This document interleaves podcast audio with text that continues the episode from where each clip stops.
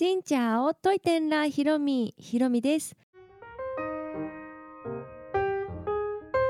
この番組は YouTuber ブロガーでありベトナム旅行研究家のひろみが日々の出来事やベトナム旅行にまつわるお話をしています。毎週月水金各種ポッドキャストとスタンド FM で配信をしています。もうすごい暑くなりました。もう汗ばむというか娘はね体温が高いからすごい前から汗かいてるんですけど大人まで汗がかくような季節になってきました。まあもうと思うんですけどもうすぐ7月だからもうって感じですね。うん。そんな感じでもう夏休みをね近くなってきてだんだん予定が具体的になった方もいらっしゃるのではないでしょうか。ねこの計画する時から楽しいですよね。というわけで今日は私群馬県に行ってきましたというお話をします。群馬県は行ったことはあるかな？館林でお仕事で行ったことあるんですけどそれ以外はおそらくないんじゃないかなと、うん、私の記憶ではないかなと思います。で今回は旦那さんがねまあ、用事があってそれについていったという感じなんですけど桐生というところに行きました。群馬県の栃木に近い方にあります。これで合ってるかな？うん。でこの桐生私ね桐生っていうところはなんとなく聞いたことがあったんですけどまあ何が有名な街なのか何が美味しいのかって全く知らず行きました。で行く最中にねちょっと調べてまあ、せっかくだから美味しいものを食べたいと思いで娘もね一緒についていったから何か見るところというか遊べるところあるかなと思ってちらっと調べてみたら桐生ってなんかうどんのなんだろう平べったいうどんみたいなのが有名らしくってもう見た目はほうとうよりね太いんです。本当に太いものは10センチから20センチぐらいする太さらしくって。で私が食べたのはあれは5センチぐらいだったのかな？そんななかったかな？でもね結構太いし長い麺が入っていました。すごいもちもちしてね美味しかったんですけどこれはひもかわうどんといって本当にね本当が、まあ、ルーツとなったというかほうとうの元となったなんとかなんとかなんとかうどんみたいなのがあってそれがなまってひもかわうどんになった、うんまあ、ほうとうに乗った？ほうとうブームに乗った？みたいな分からんけどいやそんなんじゃないかもしれん。で昔からあると思うんですがひもかわうどんというもの。で本当は冷やで食べるのがいいらしいんですけど、まあ、冷やとあったかいのどっちも試してみました。本当ね美味しくってこのもちもちしてる感じって女子好きじゃないですか。うん、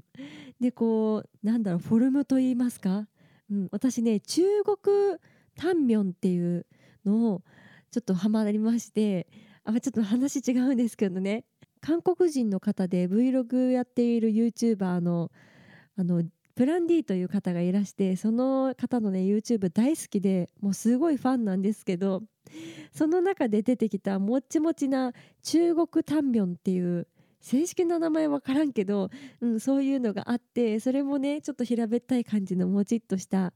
感じのものなんですけどもうその日本版といった感じでほうとうをもっと平べったくしちゃいましたといった感じですかね。割と名店に行ったからなのか結構並んで30分か40分ぐらい並びましたね、うん、でもすごい美味しかった。もうそれだけでもねやっぱり違う土地に来る意味があるというかそれだけでまず桐生ありがとうといった感じ。でまあ桐生に行ってで用事が終わってそしたらね、まあ、帰るんですけど帰るのが結構大変だなと思って。なんかね行きが2時間半かかる。3時間近くかかるっていうふうに思っていたらもっとかかってしまって4時間半とかちょっと途中休憩しながら行ったからかすごい時間かかってですね。でそこからまた帰ってくるってね運転してるの旦那さんですけど1日ほんと6時間とか7時間とか運転してたらもうドライバーさん並みというか大変だからと思って急遽そこで宿を取りましてで桐生のホテルね何個か電話したんですけどどこも満室です。まあ満室なのかね、当日受付してないんかはわからないんですけどちょっと無理ですって言われて桐生のホテル泊まることできなかったので伊勢崎というところのホテルに行きました。伊勢崎駅目の前のホテルなんですけどこのね読み方私伊勢崎って言ってますけど伊勢崎らしいですね。知らなかった。東武線ったかな？伊勢崎が終点っていう電車あると思うんですけど伊勢崎ねと思ってたら伊勢崎らしいです。これね知らない人結構いるんじゃないかなと思ってね茨城か茨城かそういう、まあ、そういう問題ともう直結しますよね。